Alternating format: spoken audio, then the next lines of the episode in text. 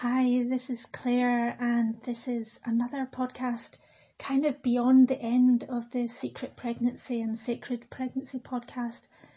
And I, I wanted to speak a little about, I suppose, to try and get a label on it or an umbrella over what I want to speak to. I suppose it could be talked to as sacred motherhood and secret motherhood too.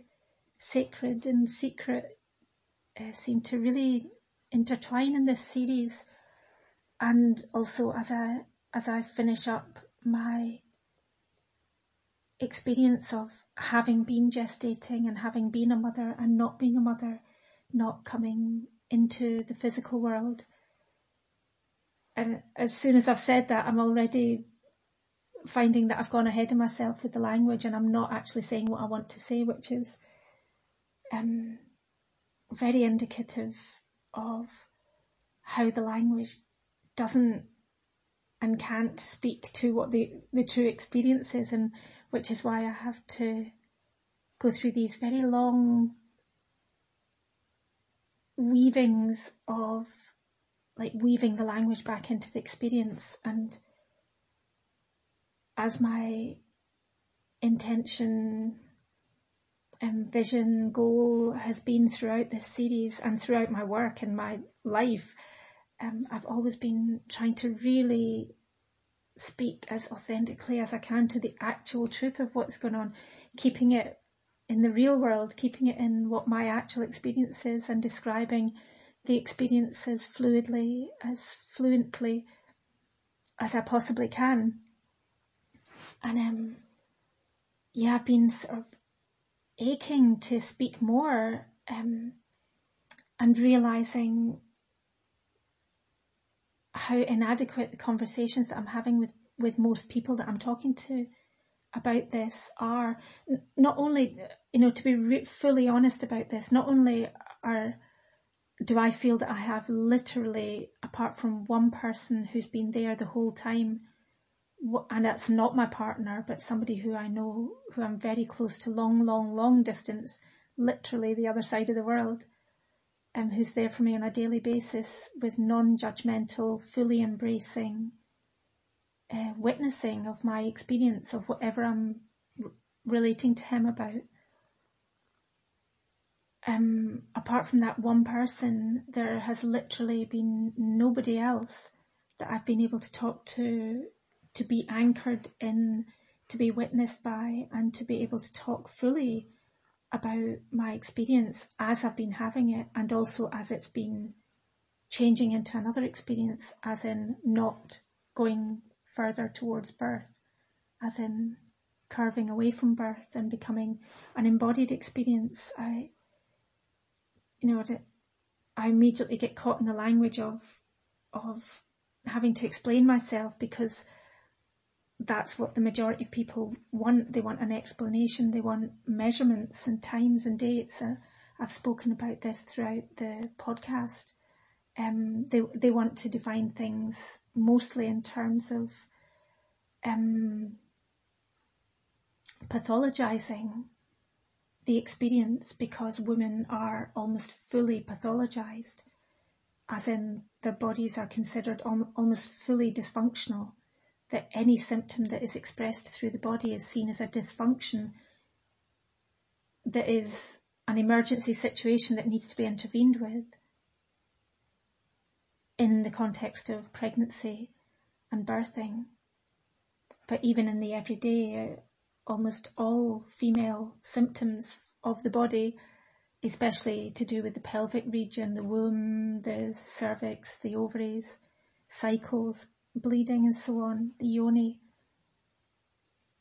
almost every symptom is presumed to be a sign of something wrong rather than something being right. And when one steps in through the gateway of everything being right and the body just speaking the truth and knowing the truth, um, it just has a completely different outcome, has a completely different holistic, integral um, timeline and, an unfolding timeline that um, like with my pregnancy, even calling it a pregnancy, I wasn't really wanting to call it that from the beginning. I was referring more to gestation and to something developing that, and I, I didn't really like to defer to the object of the baby. I definitely felt like the child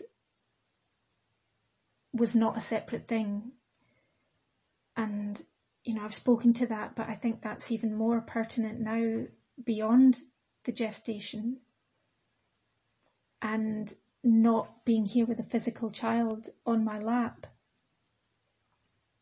It's a, a profoundly, it's a big shift, but also I'm not going back to what I was before and I'm not going back into how I thought and felt and viewed the world before.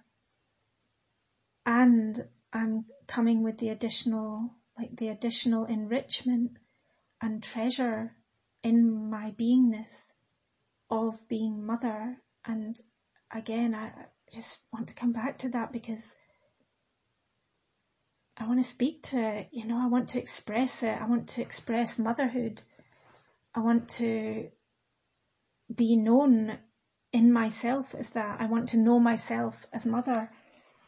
And that's not what the conventional world would label that as is like denial of the fact that she's lost her child or um, manipulation of the situation to try and make it something that I want it to be to try and make up for again I'm making up for a loss. Um, as I as I've spoken at length to especially in the last podcast I did about the completion of the gestation, there is no loss. And I can't be any more clear about that and any more truthful about that than just that simple fact that there is no loss. There are only gifts and that feeling for me as I go on to integrate what the child and myself, the, the gestating duality of us both as one, that it hasn't separated, it hasn't released, it hasn't matured and fruited and dropped from the tree. It has continued to develop within me and it has been the medicine, the treasure, the enrichment that I needed that I didn't have before. And that is simply, there is nothing lost to that. The things that have fallen away as a, in my own spiritual development in recent years, the things that have fallen away, there's been an acceleration of things falling away. And at first it was very alarming, um, you know, losing benefits and privileges, losing income, losing supporters in inverted commas, um, losing community and connectedness.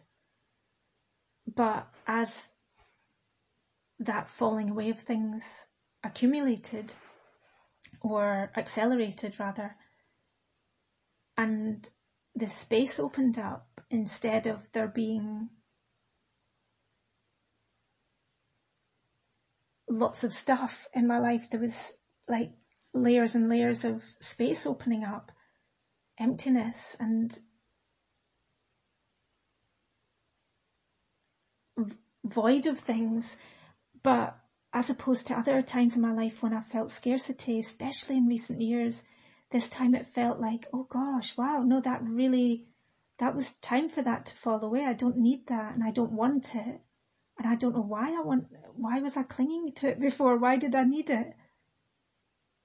Um, similarly, with this experiences of being pregnant, the falling away of the pregnancy has been simply divine, blessed and right. And it, and it, again, the, the term falling away isn't even appropriate. It has, nothing has fallen away. I am simply integrating everything that is being turned into something else. And again, it's been very frustrating talking to family and friends about that who presume that I'm devastated, presume that I'm grieving, presume that I'm without something that I really desperately wanted. All, all these are their stories and their presumption that they, they feel entitled to, to project onto me and to, to weigh me down with. But they, but they aren't my things. And at, at times I felt quite angry about that. You know, about, is there nothing that's sacred does nobody see the sacredness of the woman's experience? Can nobody just hear what it is and listen to the words and connect and be willing to witness? You know, very few people have phoned me to talk voice to voice in the present moment.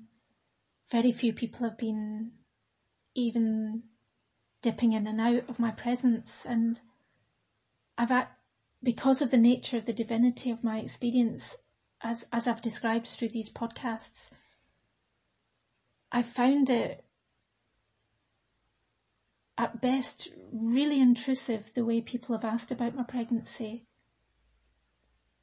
And just really out of sync, out of sync with me and out of sync of the way things are, of reality in the presumption that the pregnancy was going all the way through and that I would be readying to birth now and preparing things in my house and so on. Just the, the indelicacy, the insensitivity of it, of the presumption of the timeline and the lack of presence around actually asking, how are things unfolding with you? Um, you know, what's happening with you? How are you? Which of course, during a time of pregnancy is at least in my experience, there have been very mystical, magical unfoldings on a daily basis um, that have certainly slowed down a great deal now. But the time that I was holding life in my womb, in that very particular timeline, um, yeah, it's such a strange thing to feel like the language that I am feeling in me is not the same language that most people are are um, using or have used in terms of their own pregnancies or are trying to press onto me or project onto me. Um, I felt I felt the weight of this. I felt the weight of this not as my own, the weight of my own grief or my own pain or my own loss, all of these words being in inverted commas, but as the, the weight of things that I carry for other people and the presumption that we both agree for me to carry them, for us as women to carry them. Um, I feel that it has been an incredible journey into power to to be fully vulnerable in a situation and fully willing to let it come through me to express and manifest through me. And at the same time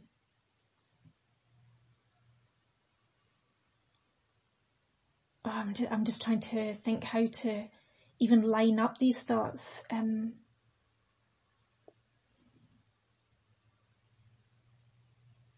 yeah, it's been a beautiful maturing into my own power and recognizing that my very vulnerability, the very fact of being a container that has so much coming through it, so much experience, a child coming and manifesting and then suppo- seemingly leaving again, coming and going even throughout the gestation, um, the dreams and downloads and feeling and the, the sensation of the child moving in my womb and in my pelvis and how the different organs and surfaces were touching each other. And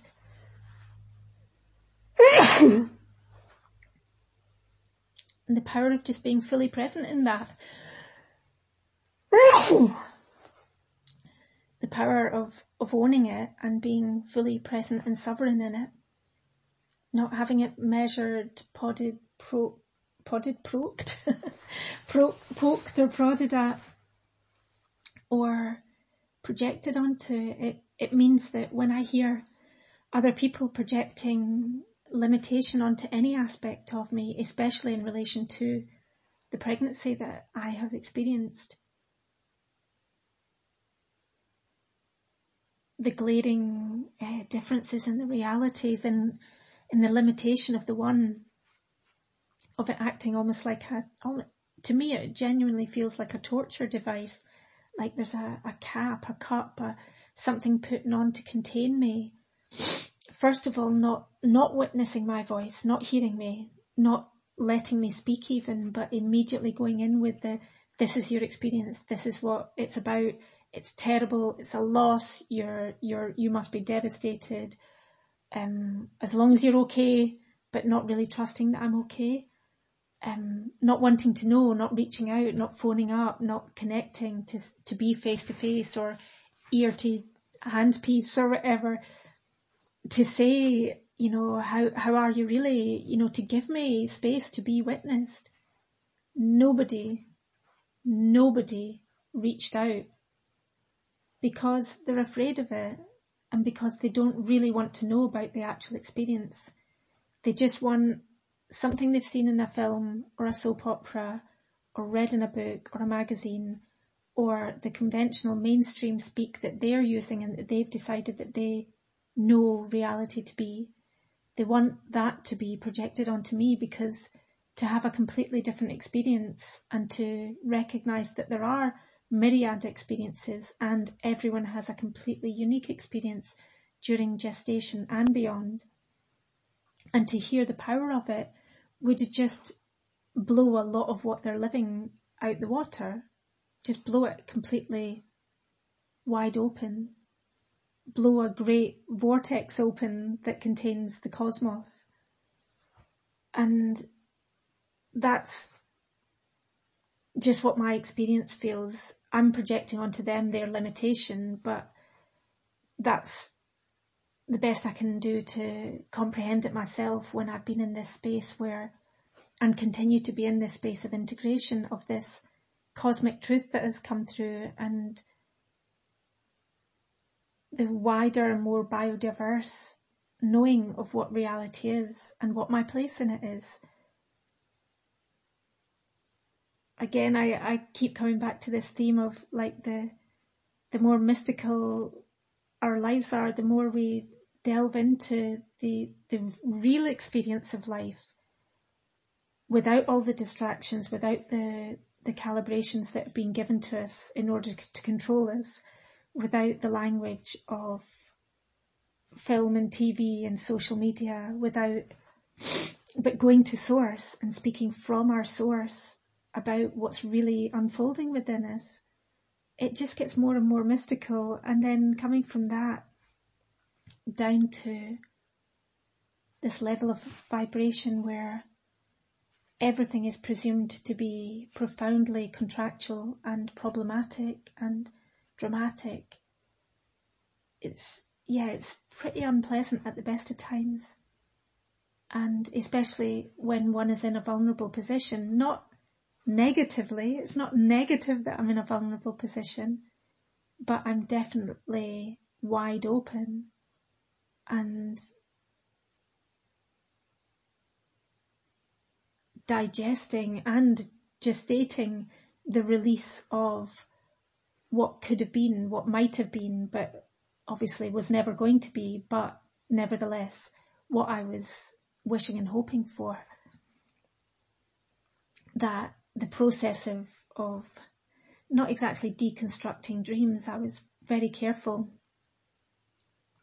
around, you know, full of care and full of attention around not getting into a presumed timeline, not planning and even, you know, letting my mind wander much into what it will be to actually hold this child and, and live with this child and have someone else in my life.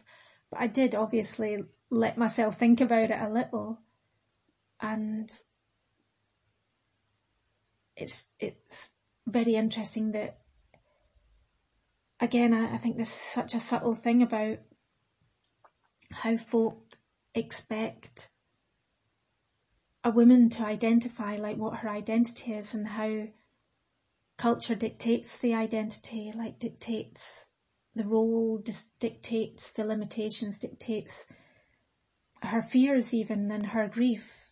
Um, instead of making space, which would be the the balanced feminine way of supporting a woman, making space, asking her if she needs space or if there can be something that can be provided for her to give her space to speak. Um, and that would be everything, that would be enough. But um, instead, yeah, most folk are kind of like, okay, so as long as you're not suicidal, carry on, you know, just uh, hope everything's okay then, you know, and just leaving you to it, or or just not responding at all, or this, you know, this dumping of dumping of labels and dumping of identity that is false identity onto me as a woman, onto my womb, as it were, that if I wasn't more savvy, I would just be, you know, letting myself be laden up um, like a donkey with all this baggage. So yeah, the theme of sacred and secret motherhood and feeling like I have integrated the child into me, that I am more than I was before, that I am mothering, mothering myself more perhaps even have fully healed or healed to a really great extent my very toxic relationship with my own mother, um, who abandoned us on multiple levels, including leaving the continent that we were on. Um, when we were all at key developmental stages in our early and mid and late teens. Um, and yeah, the early experiences that we had with our mother involved a lot of violence and alcoholism, child abuse, and lots of different people coming through the house, not all of which were positive influences. Um, a lot of chaos and fighting between our mum and dad, and then a lot of complexity, alcoholism and codependent relationships, and further violence and abuse with multiple step parents. Um, there was a lot to, a lot to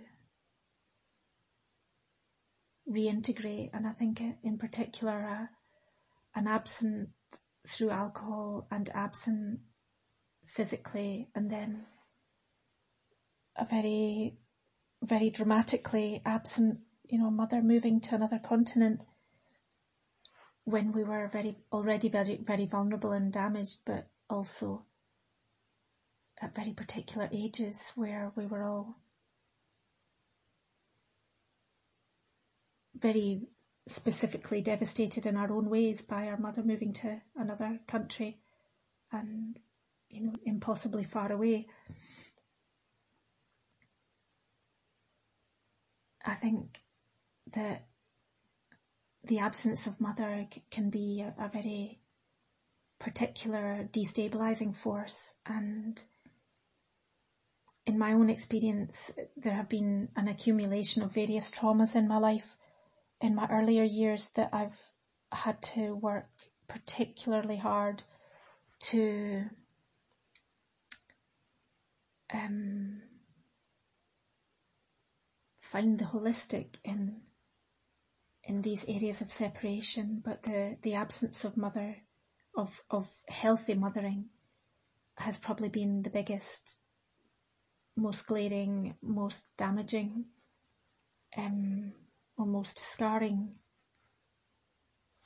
fact of my life that I've had to reintegrate over decades and decades and decades. Okay, five decades. I have to reintegrate the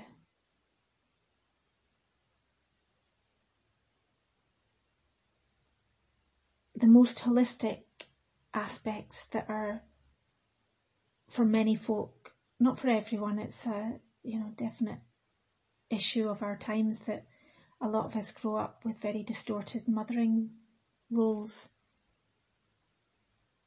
Not just from our own mothers, but from society and medicine, nursing and so on, and schooling and, and so on. But the feminine roles in our culture are for the most part, are, are quite problematic, really, quite unbalanced. But I, I do know that I grew up with, you know, the harsh side of that, the, the more distorted than average, um, quite a, quite a good deal more distorted than average story of mothering. So part of the gift of what I've experienced in this sacred pregnancy has has almost been revisiting every sensation around that, every feeling around that,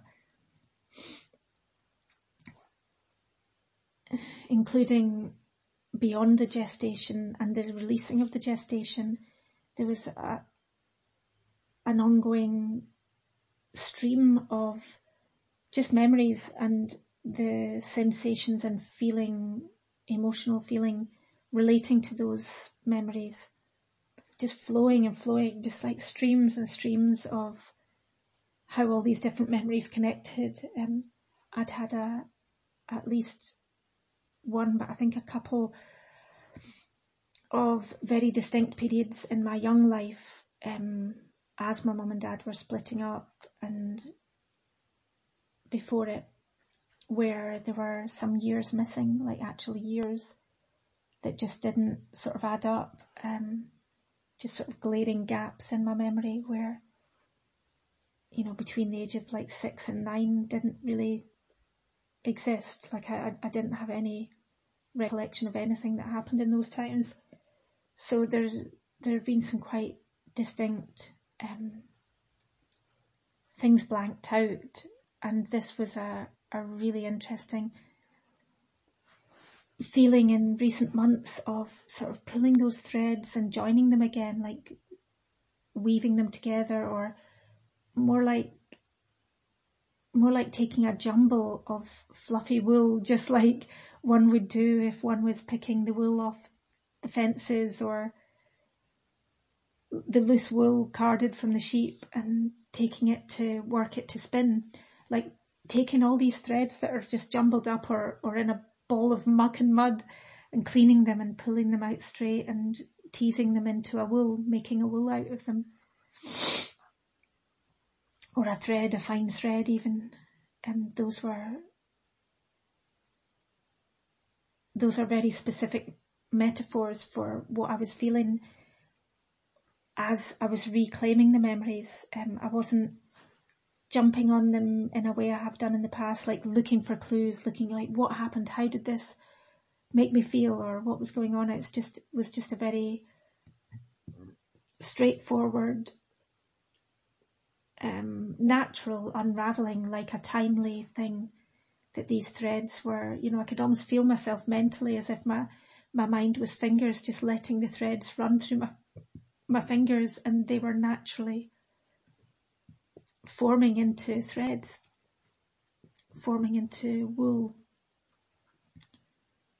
And I was just allowing that, just, you know, by not interfering with it, by not jumping on it or fiddling with it. And that in turn seemed to, I don't know, those threads seemed to build and they seemed to weave into a fabric by themselves without my consciously having to build them into a structure. You know, they just naturally wanted to create, you know, maybe, maybe they were creating a thick fur or felted coat for me or a blanket. But whatever they were doing, it, it doesn't really matter what the metaphor is. Uh, after this process and because I was following the f- process from completely from my own paradigm, my own language, my own expression of it, because I was painting and gardening, talking at length with my, my dear friend who's been supporting me, and talking very occasionally with a couple of other friends about particular aspects of my experience. Because I was documenting my body by photographing it and just loving being in every stage that I was in, even when I was recognizing that the pregnancy was ending, as it were, completing. And yeah, again, although it, it, it doesn't feel like something less or the language is difficult to claim around this, but, um, although it wasn't what I thought it might be going to happen as a common narrative of being pregnant can be, especially when, when one gets beyond six months.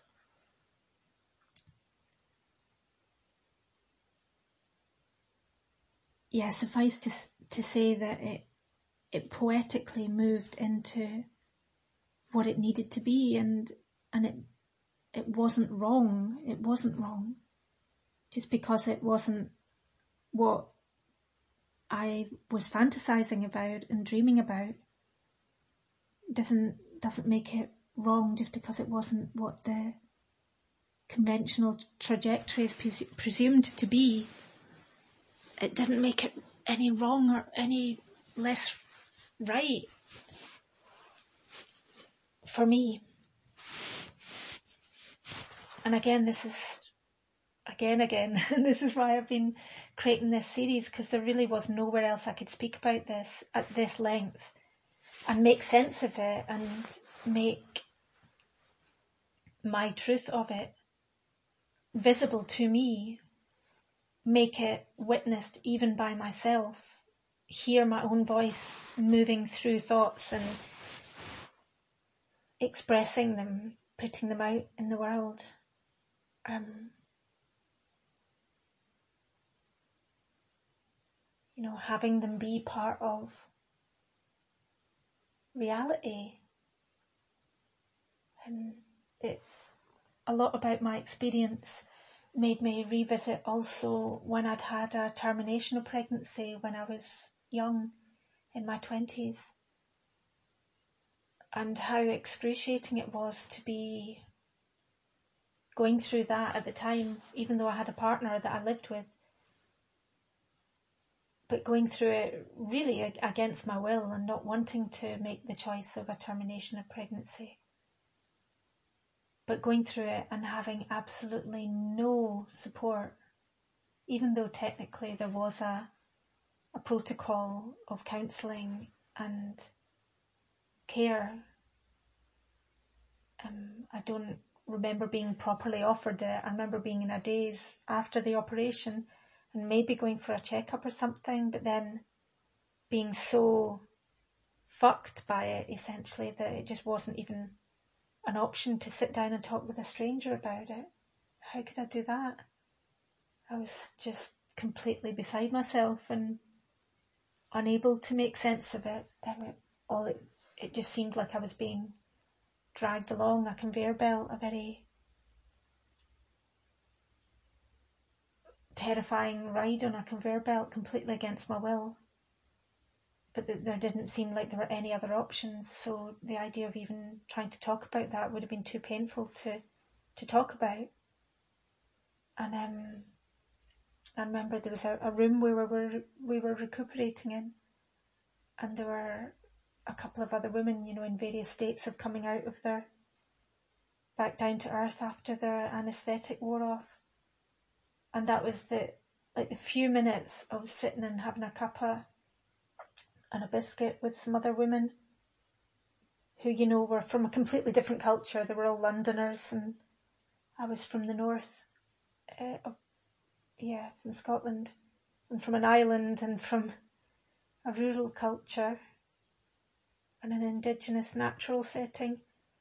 But that was the, the best therapy that just barely anchored me. Those few minutes of just hearing other women just saying what they felt about it. You know, if I'd been able to sit for longer with them, that would have been an incredible experience. But again, um, you know, the lack of female support around me here, the fact that I didn't talk to my uh, mother-in-law, in inverted commas, the mother of my partner, who I am very close to, his mum. We've just been away on a trip with her, bless and we are close, but I could, you know, I wouldn't want to speak to her about it because I know that she has a such a different worldview that it just would be, again, excruciating trying to speak. But even even with people that I've been very close to before, too, I find it just well, it's it's not even that it's it's difficult to speak to folk about it.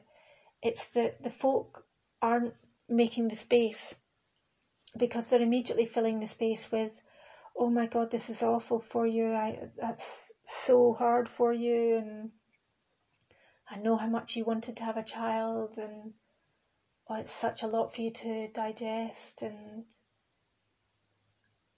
like none of it is saying, do you want, do you want me to talk with you or do you want me to hold space for you? None of it's saying, how are you actually feeling? You know, I've had to force that space, you know, force the space of actually really it's not negative, you know, it really is not negative. Um, almost, you know, having to get up and like labour at that, you know, have to stand up and fight for the right to not be grieving, you know, the right to not have that thrown in my direction.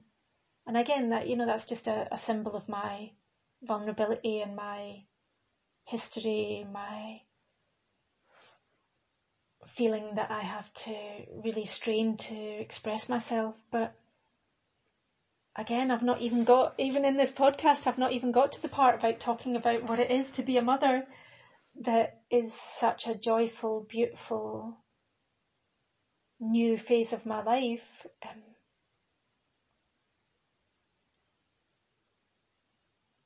because part of what I'm expressing is still held back by my nervousness about stepping fully into who I really am. That is a whole woman, a whole womb one, including mother, including daughter, including grandmother, including auntie and sister friend, lover.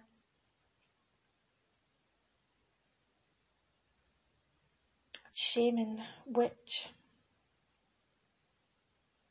healer, artist. I feel like the the term mother is just this such a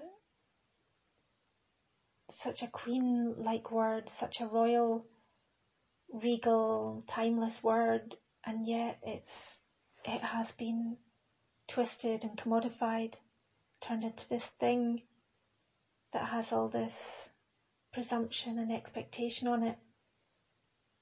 And I, I don't want to talk to the latter. I want to talk to the former. So, you know, maybe I don't really need to say anything about it maybe I can just feel it and be it in myself and know it to be true.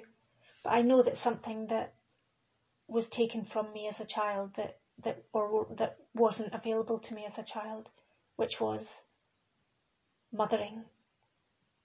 For the greater part, you know, I had these toxic elements that were presented in the place of what should have been mothering. I feel that there's been a, a very beautiful closing of the circle with that. And you know, part of it is replacing the mother that I didn't have, but part of it is being the mother that I never had and just reminds me again of, of this cyclical and internal um, quality of healing, of how all healing really has to come back into to us, to what was distorted when we were born, what was distorted even before we were born in the coupling of our mum and our dad, about the medicalisation of our birth and what was stolen from us through our traumatisation in birth and so on. But the knowing of myself also as a mother, that, that's a really, ah, uh, it's just such a glorious, simple, holistic, integrated, integral thing. Quality, um, gift, treasure. Like I equate it with sovereignty and with royalty and the the quality of queen queendom that I've been speaking to in my work for a long time and I've always felt it as this sort of abstract thing or this thing that involves codes and secrets and um, very specific complicated codified actions to attain achieve uh, attain achieve um, strive for but of course that's all the masculine conditioning and the, the reality of being mother is so simple. You know, we are mother. We have ovaries that contain eggs and we are the mother to those eggs. There's nothing more simple than that. And this idea, I think there is a, like, it's part of reclaiming our female power is putting the mother on a pedestal. But because of the way we're conditioned into believing that the child sort of springs magically into the world, that the child only starts existing in that day of its birth, its birthday, and in crossing that barrier. But of course, the mystical spirit is there before, at least for nine or ten months before that moment, before that moment of birth.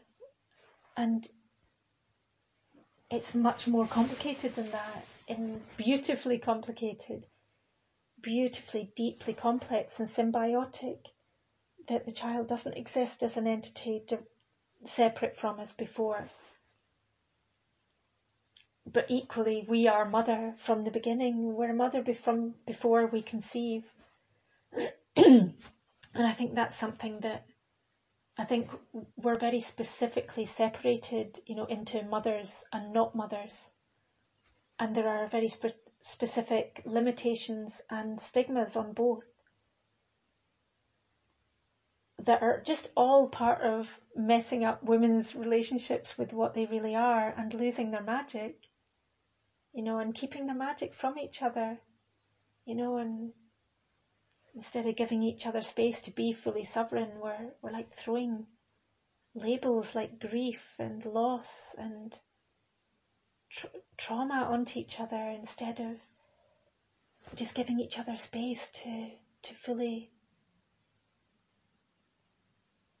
express and be what we are.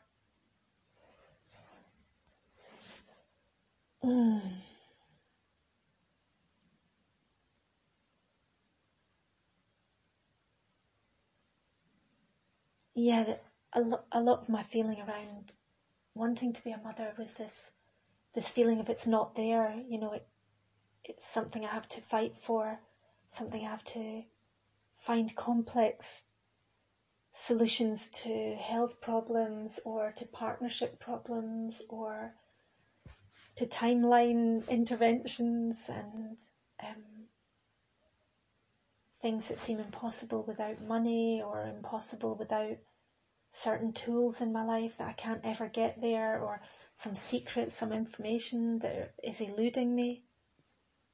Um,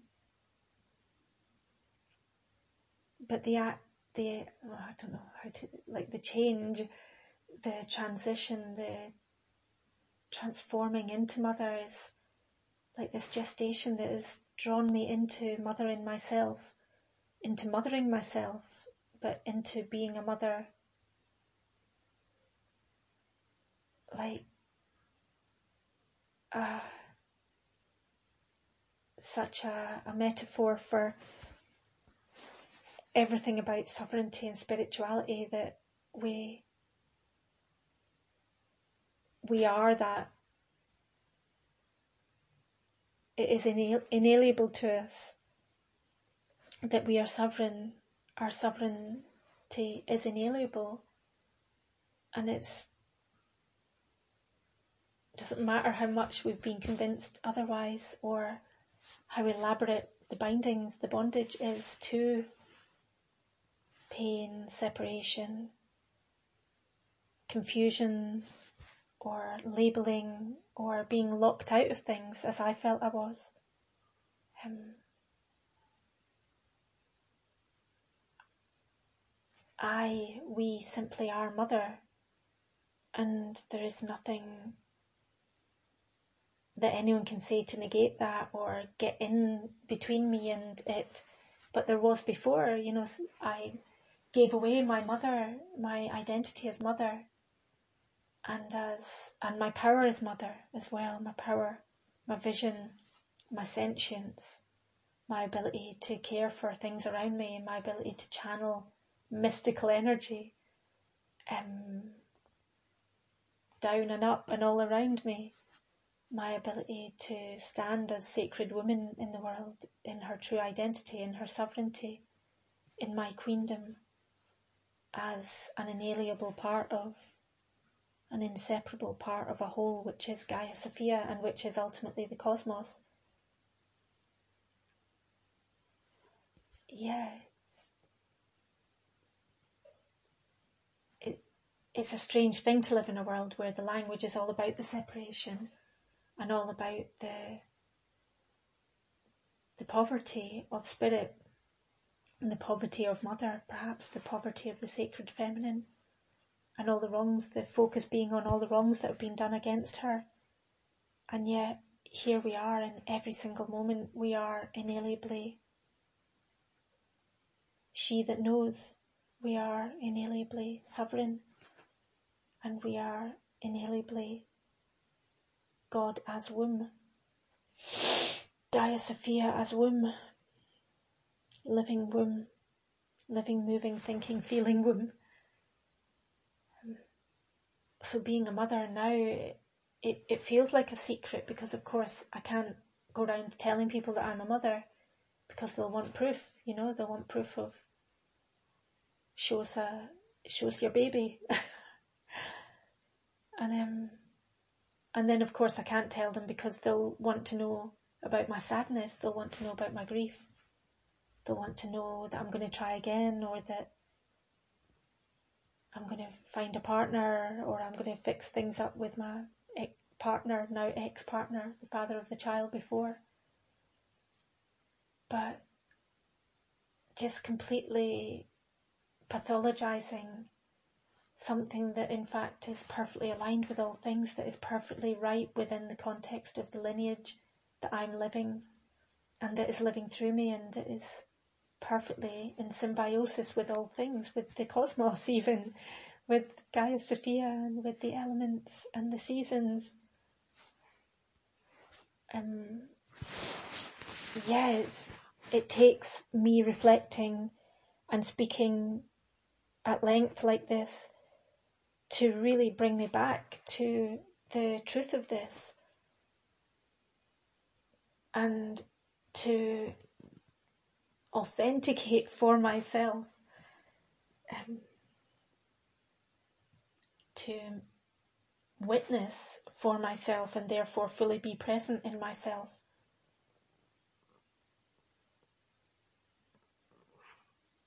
This beautiful, simple, sovereign treasure of being mother.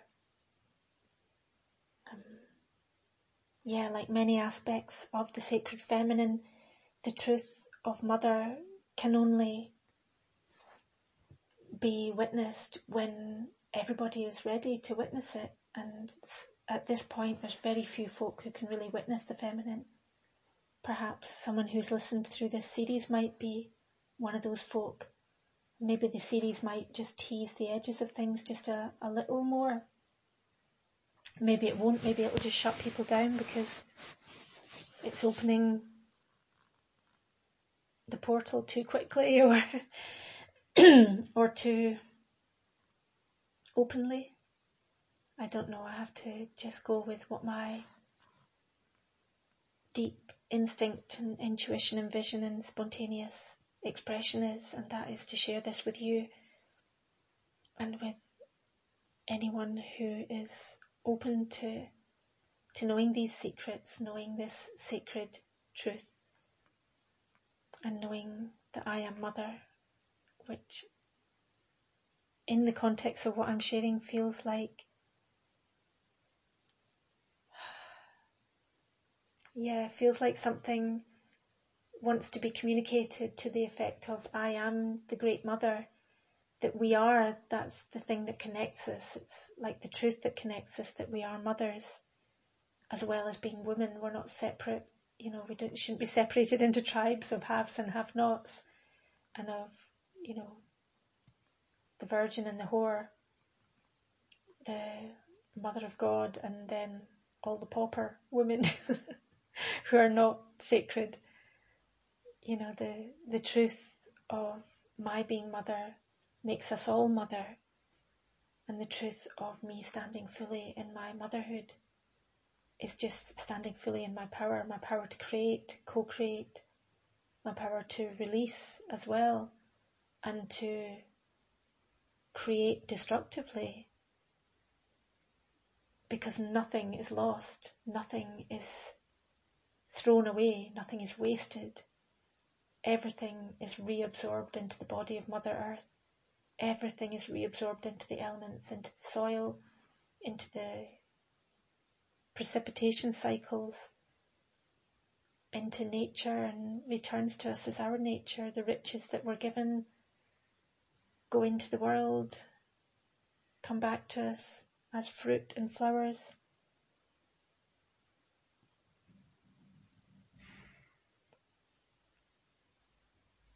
There is only that magic. Everything else is a distraction from the fact that that magic is constantly running through everything. And in particular is running through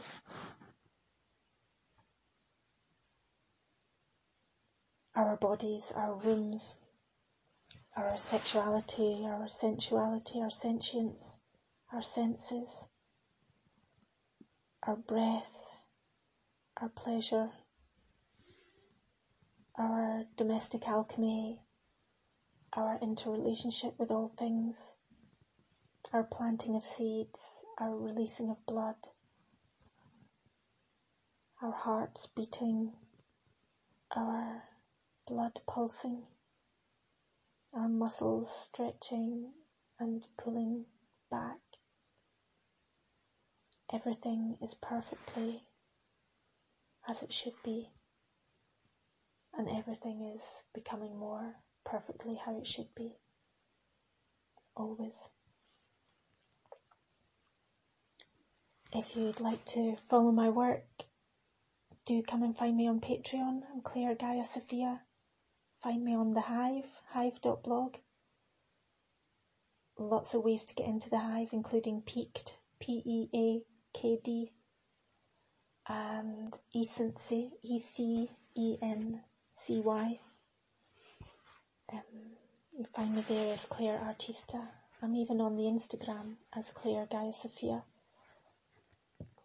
But find my website, clairegaiasophia.com. And yeah, connect with me there. I really appreciate support. I really appreciate tips. Gift. I live in gift. All my work is gifted to the world from a very deep place and from everything that I have. I gift all that I make to the world. From the deepest of intention and vision and the deepest of the truth that I can possibly express and embody. And um, being reciprocally supported via Patreon in particular, although it's not an ideal platform, it certainly provides a very, very helpful to me to survive and subsist um, and thrive in the world. An income every month, that's a really, really helpful tool. Um, but if you'd like to support me in any other way, you can see on my website, Claire Galloway, uh, sorry, clairegaiasophia.com. Um, Galloway is my old surname that I, I used to identify with, with my family but I, I now identify as Claire Gaia Sophia, which is a very important change in my name. Again, very much relating to what I'm going through in this, speaking to in this, this podcast in particular. So, onwards and upwards and outwards, all love to you, all merit gained, radiating outwards to all beings. Ah, may the sacred feminine rise, may it be supported by all of us to rise in its right time for the benefit of all beings and for the benefit of the cosmos. Love, love, love.